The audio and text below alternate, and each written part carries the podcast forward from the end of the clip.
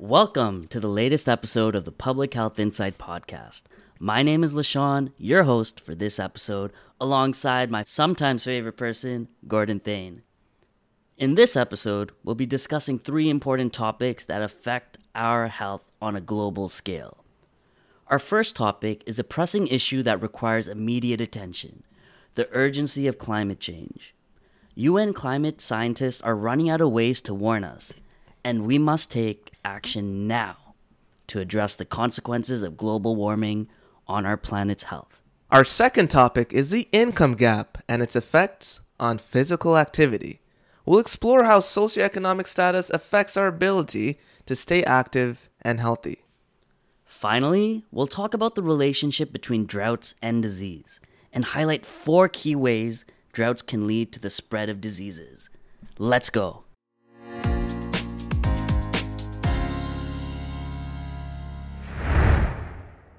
The Intergovernmental Panel on Climate Change, IPCC, has released its latest report, warning that the world is on track to exceed the 1.5 degree warming limit set in the Paris Agreement. The report highlights that human activities, such as burning fossil fuels, are primarily responsible for the current climate change crisis, which is causing extreme weather events such as rising sea levels and biodiversity loss. From a public health perspective, the consequences of climate change are dire. The report warns that the warming climate will lead to increased frequencies and intensities of heat waves, wildfires, hurricanes, and will result in more deaths and injuries. Additionally, rising sea levels will displace millions of people, leading to food and water insecurity, while the loss of biodiversity will threaten global food systems. Gordon, sounds like the world's going to end. you know what the interesting thing is? When I saw this article, I saw the title. It was an interesting title, right? Running out of ways to warn us about Mm. climate change. And then reading the article, one of the first things I thought about was if you remember, we did an episode on it a few, maybe a year ago about that movie Don't Look Up. Mm. Uh, and it was a, sort of exactly the same thing where uh, scientists were talking about a comet that was going to hit Earth. No one really cared about it because they didn't see it as a potentially immediate threat. And I Mhm. saw that as a parallel to this article about there's so many ways you can spin the urgency of climate change Yeah. and the willingness on governments to do something about it and people to change their behavior. That's a whole whole different thing. Yeah, it's tough. I like the don't look up reference because that's the vibes I was getting from it too. But Mm. what's interesting is have you heard about this latest report, the IPCC report? Because personally, I haven't. And it seems like it has really important stuff. But why isn't this information getting to the people it needs to get to? Yeah, and that, that's an interesting point, Leshawn, because even in the article itself, it talks about. It sounds like this report. It's sort of the sixth edition, hmm I, I believe, of this sp- specific report, and they even changed the way that they frame things in this report, Yeah. based on my understanding, with the goal of informing policymakers and decision makers, because the way that they were communicating about it before didn't seem to have the same effect with a lot of technical knowledge. Mm. So even in the title of the article about running out of ways to warn us, it seems like even the scientists are trying to do things a little bit differently to showcase the urgency of climate change, specifically in this context around global warming and our goal to avoid getting 1.5 degrees Celsius warmer in the next couple of years. hmm So one of the main things that came out of this article is, first of all, the realization. I'm sure a lot of people have known this, but climate change is our fault. Humans have worsened this Mm. significantly. Okay, and the burning of fossil fuels, right? And so hmm when we're talking about the burning of fossil fuels, it's very interesting because different industries use fossil fuels for energy production, industry, etc. But at the same time, a lot of low and middle income countries are using this as the majority for energy uses, right? However, as we in higher income countries in Canada, the US, start talking about ways to reduc- reduce our fossil fuel emissions. At the same time, we're not helping lower middle income countries make that same transition. Mm-hmm. What kind of incentives do we need to showcase that this is an important thing that we should be working as a global collective? Because historically, there's not a lot of co- cooperation amongst different countries to come together to evoke big change. The last thing I could think of is the Montreal Protocol, which was used to protect the ozone layer by phasing out these substances that were responsible for ozone depletion. Yeah, I if I had an answer to that question, I would probably get a Nobel Prize. But what I will say is it's interesting that in more affluent countries, there's a bit more of a shift, even though it's a little bit slower to move to cleaner ways to produce energy. And low income countries are further behind on the energy development side. So when you speak of incentives, what we want to do f- from our position is to essentially skip help them skip that mm-hmm. phase of burning fossil fuels and go straight to renewable energy. And that can you know curb that situation that we're trying to avoid with the 1.5 degrees celsius warming. And one of the ways to do that is through investments. But what makes it challenging though is the article does point out that there's up to about 4 trillion dollars worth of of fossil fuels or non-renewable energy that are, that is still left untapped. Mm-hmm. So it's very hard, especially in the energy industry where a lot of it is privatized, to incentivize them to leave that alone and mm-hmm. then make mm-hmm. investments into clean energy. Where I feel like they're going to be incentivized, unfortunately, to move to clean energy once non-renewable energy is depleted completely. Yeah right? It's because it's a profit driven industry. So it's hard to make that sell when there's maybe not so much government influence. Although some of the interventions does include taxation and, and things like that to incentivize a shift. Mm. But it's quite a difficult space for policymakers and public health professionals to be in and scientists. Yeah, the interaction between industry, politics, public health, mm-hmm. energy production, and just human behavior is very complex. And one of the things I just think about when, you know, I conceptualize climate change is it's very hard to understand how your actions today are going to shape the future state of the earth. Right? Mm-hmm.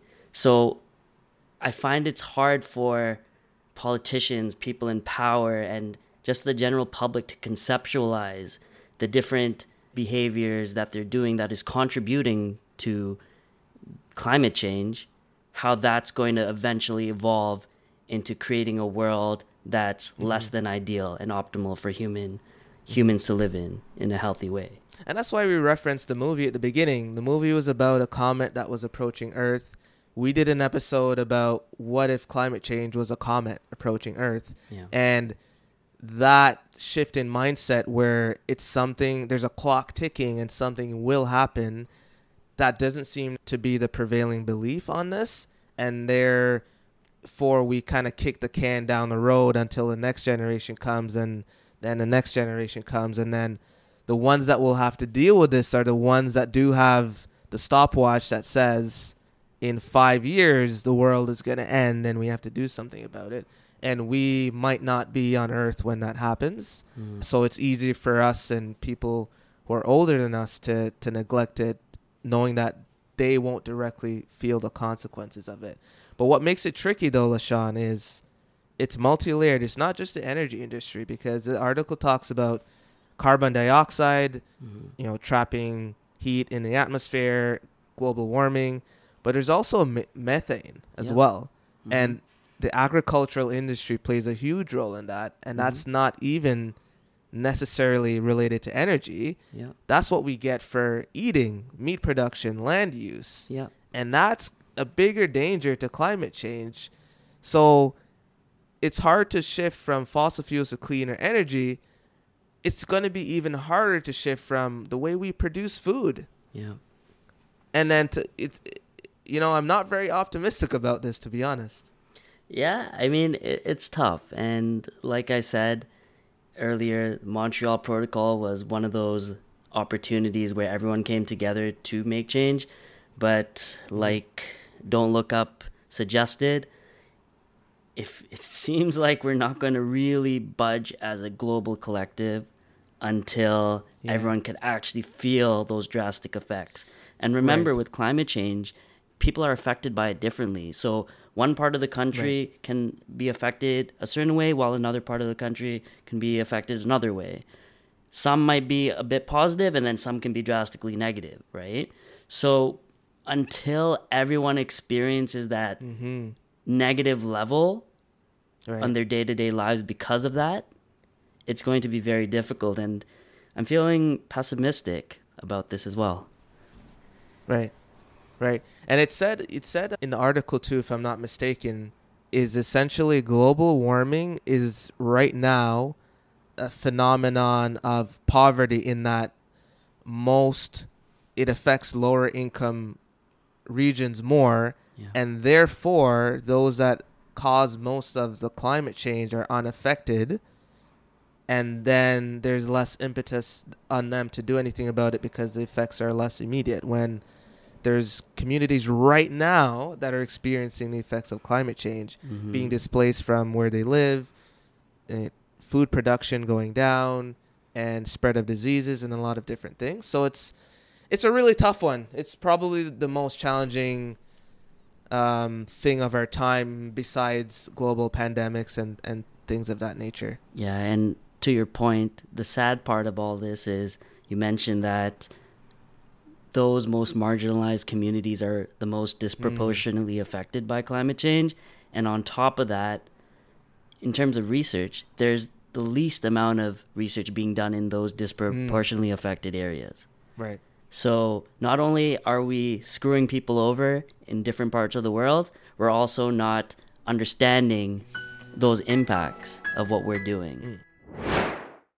A physical activity divide has emerged across the United States, where less affluent children and adolescents are participating far less in sports and fitness activities than their more affluent peers.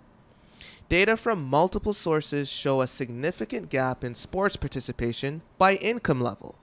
The privatization of youth sports has become a multi billion dollar enterprise offering new opportunities to those who can afford hundreds to thousands of dollars each season for club team fees, uniforms, equipment, travel to tournaments, and private coaching.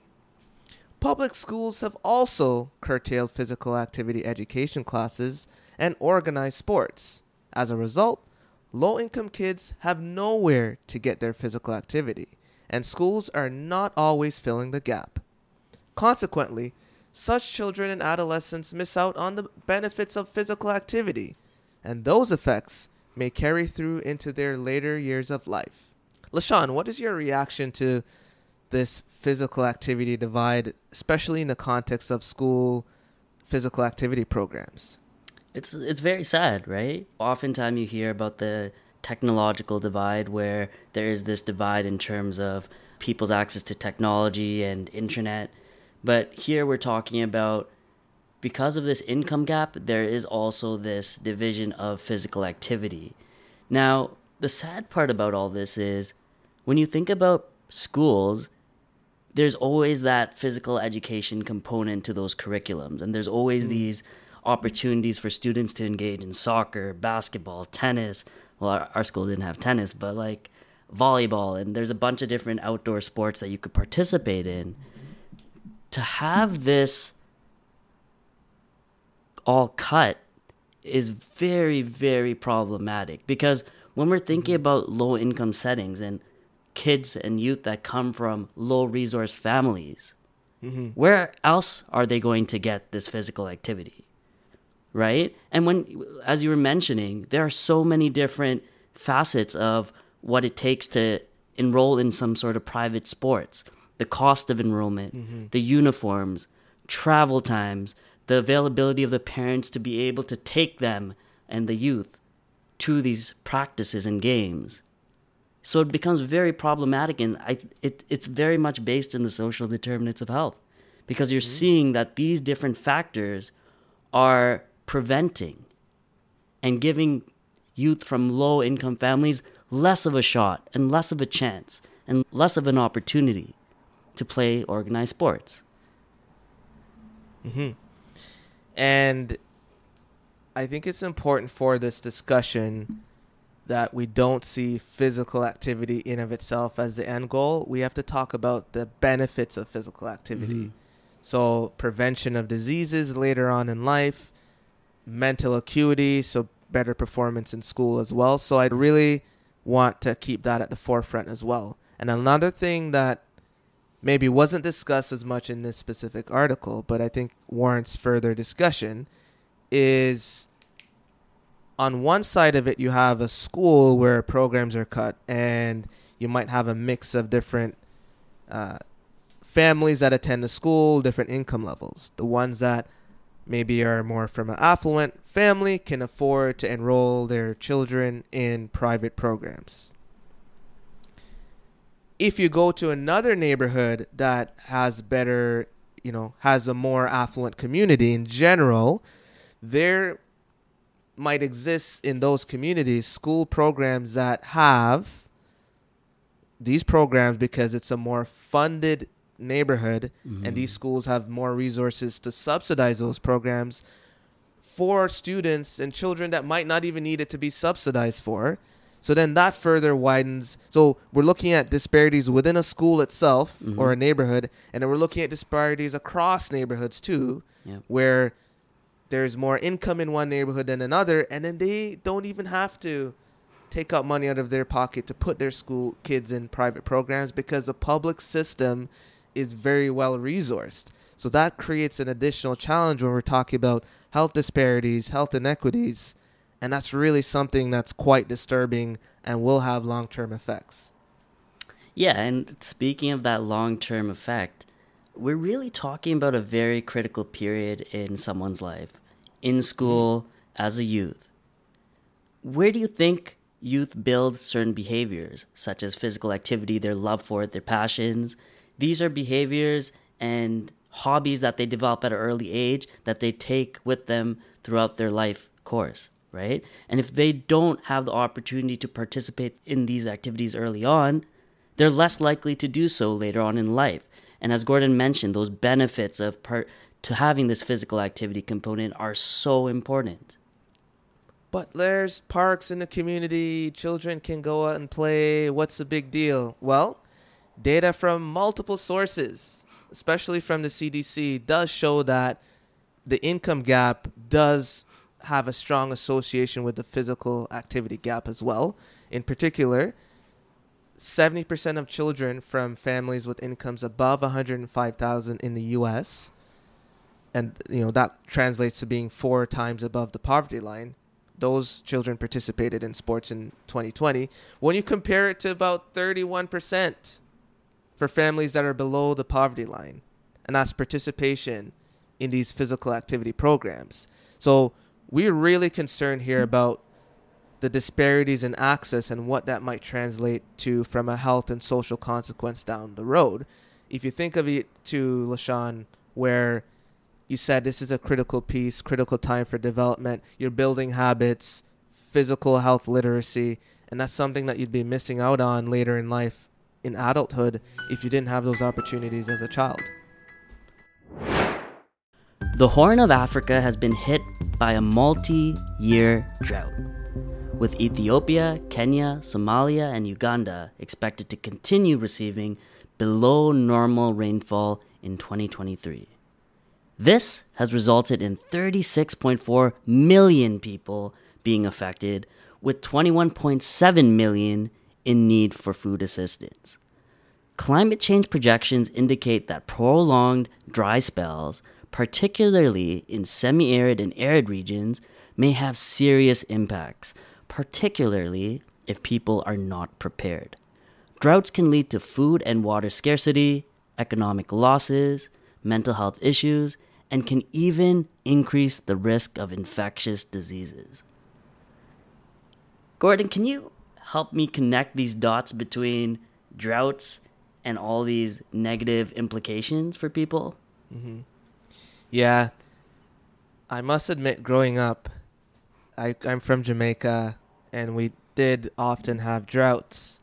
And I wasn't a fan of the rain because you couldn't get to go outside and play. So I was like, oh, drought, that means there's no rain. That's cool. And then you get older and then you realize the importance of the weather that we have, the rain and the snow and precipitation, and all these things that we take for granted because in the moment you don't realize how many people those phenomenons affect. So in this specific case, going back to climate change, climate change influences the frequency and severity of droughts. But why do we care about droughts? Especially in low income countries where they rely on using the land, they rely on water from the rain to grow their crops and food to be able to feed themselves and their community. This creates a lot of challenge from a food security and a famine perspective. But where do the disease part of this come in? We know that when the climate changes, you have more drought, the behavior of the different animals on our planet can change too. And a lot of these animals live in areas specific to what they can inhabit as part of how they are physiologically designed. And if places evolve in the way that the history of their climate changes over time, you can have different animals, insects, and other vector carrying vector borne diseases which come from animals going into areas that they're not typically associated with. And that can introduce new diseases to new populations where there's not any pre existing immunity. And then that brings a whole host of challenges with it too. Exactly. But let's talk about ways that droughts can cause the increase of diseases. How does a drought connect to foodborne diseases? When we're talking about foodborne diseases, there are a lot of traditional methods for reducing the contamination of foods that individuals eat across the world. As food that are used to decontaminate are reduced because of supply shortages, it becomes harder to disinfect and decontaminate food. So, even sources like cooking fuel, wood may be in short supply. So, people might not be able to reheat certain foods so they might eat it raw, which is going to increase the chances of contamination. But what about waterborne diseases? How how would that get Yeah. increased? Yeah, waterborne diseases may be a little bit more intuitive in that a drought leads to less availability of water, Mm. and we all need water to survive. So, what that means is we take a little bit more risks in the water that we might use and the purposes that we use the water for. If you so you if you can think of a family that has a limited supply of water, they might reuse water that they're not supposed to be using. And as we know that there's viral pathogens and bacterial pathogens that live Mhm. in water, and then those can be transmitted unknowingly to the people that are in the position of using water because there's low availability of water, and that can cause disease outbreaks in a community.